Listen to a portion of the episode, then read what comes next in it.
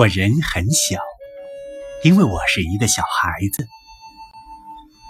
到了我像爸爸一样年纪时，便要变大了。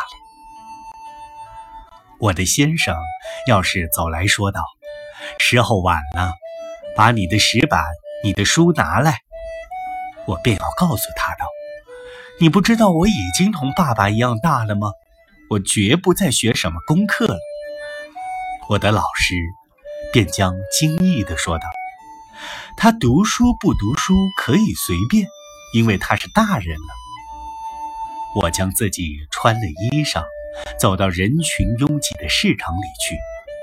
我的叔叔要是跑过来说道：“你要迷路了，我的孩子，让我领着你吧。”我便要回答道：“你没有看见吗，叔叔？我已经同爸爸一样大了，我决定要独自一个人到市场里去。”叔叔便将说道：“是的，他随便到哪里去都可以，因为他是大人了。”当我正拿钱给我保姆时，妈妈便要从浴室中出来，因为我是知道怎样用我的钥匙去开银箱的。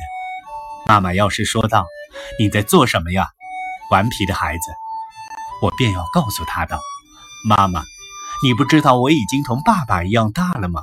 我必须拿钱给保姆。”妈妈便将自言自语道：“他可以随便把钱给他所喜欢的人，因为他是大人了。”当10月里放假的时候，爸爸将要回家，他会以为我还是一个小孩子，为我从城里带了小鞋子和小绸衫来。